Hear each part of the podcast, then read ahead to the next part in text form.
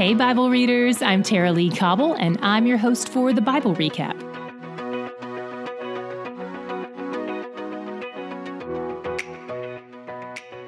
Today, we drop back in on Moses' speech to the new generation of Israelites before they enter the Promised Land.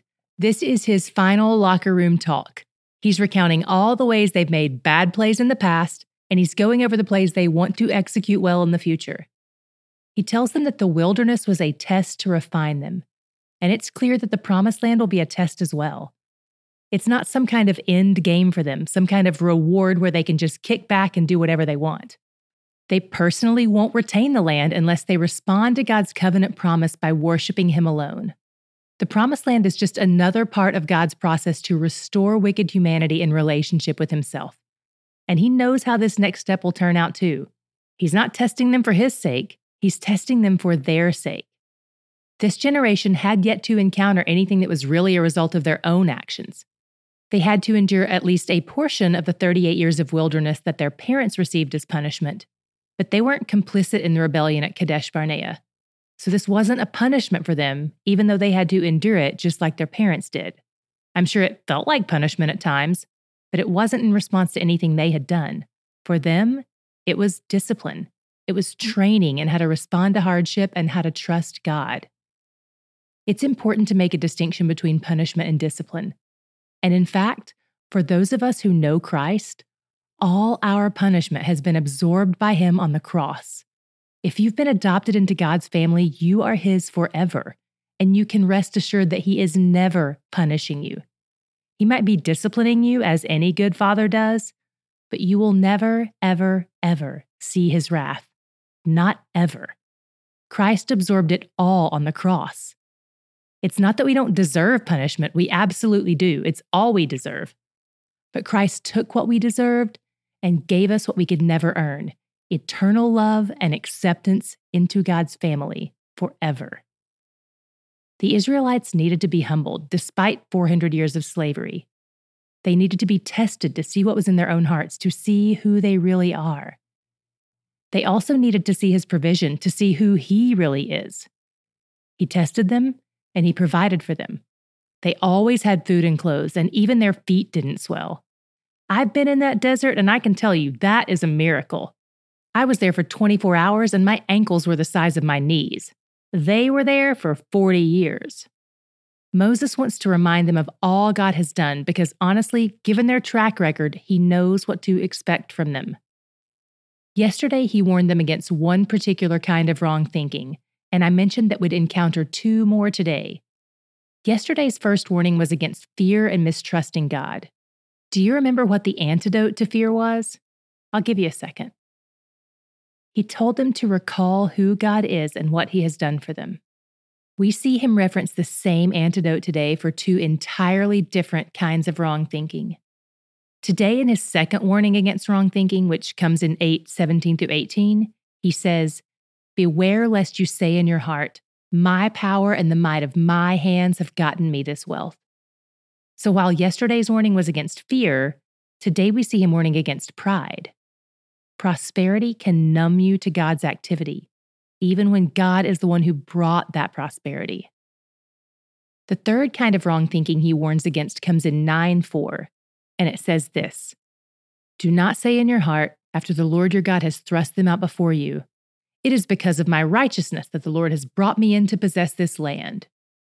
This third warning is also against pride. The second warning was against pride in their efforts, and this warning is against pride in their righteousness. It's interesting that they have to be warned twice against pride and only once against fear. In our society that beefs us up and tells us it's all about us and what we deserve, we would do well to heed these warnings too. Pride makes us forget God just as much as fear does. Both kinds of wrong thinking, fear based and pride based, have their roots in forgetting God and fixing our eyes on ourselves and our enemies. The way to fight these kinds of wrong thinking is to remember who God is and what He has done.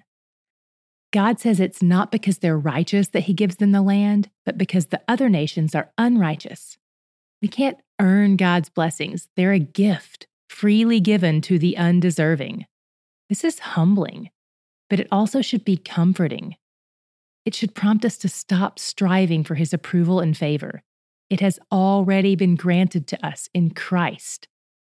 God blesses us because of his goodness, not ours. And in fact, right after Moses warns them against thinking it's because of their goodness, he gives them a very lengthy reminder of exactly how ungood they really are by going over five stories of their rebellion in the wilderness the golden calf, the fearful rebellion at Kadesh Barnea when they said they wouldn't go in to take the land, and three times when they grumbled over food and water, doubted his plan, and wished they were back in Egypt. God doesn't just want their obedience, He wants their affection and relationship. Moses reminds them that God's rules aren't about diminishing their joy and freedom, but about increasing it. God has chosen and set them apart through no doing of their own, as we've seen time and time again, for their joy. In 1016, Moses uses a peculiar turn of phrase when describing how this all plays out.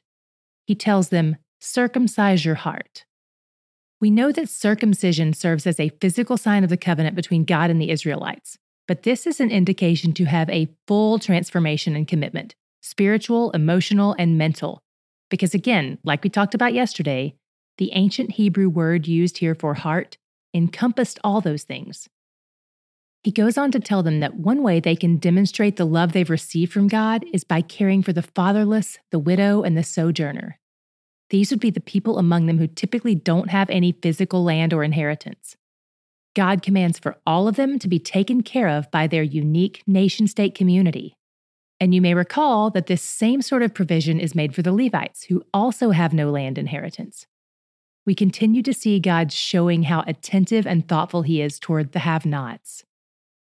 What was your God shot today? I loved this little moment in 10 14 through 15. Behold, to the Lord your God belong heaven and the heaven of heavens, the earth with all that is in it. Yet the Lord set his heart in love on your fathers and chose their offspring after them, you above all peoples, as you are to this day. God owns everything, yet he set his heart on me and on you. And not only is it not because of any good works or righteousness, but it's despite the fact that I lack those things. That kind of love is magnetic. When I stop to remember who I am and who He is, I can't help but be drawn to Him. He's where the joy is. Did you know we have a printable version of our whole reading plan? Many of you use our plan on the Bible app, and a few of you use our daily posts on Instagram stories to keep up. But you can have your very own printout, or even just download the PDF if you don't have a printer. That way, if Instagram ever gets glitchy, you'll still know what chapters to read next. Just go to thebiblerecap.com forward slash start and look for the principal plan in step two. One of my favorite things to do is lead teaching tours of Israel, and it's about to get even better because now I'm partnering with Hope Media Group and its ministries, including waynation.com, to give you a chance to join me on one of these trips for free. To find out more, click the link in today's show notes or text the word TRIP to 67101.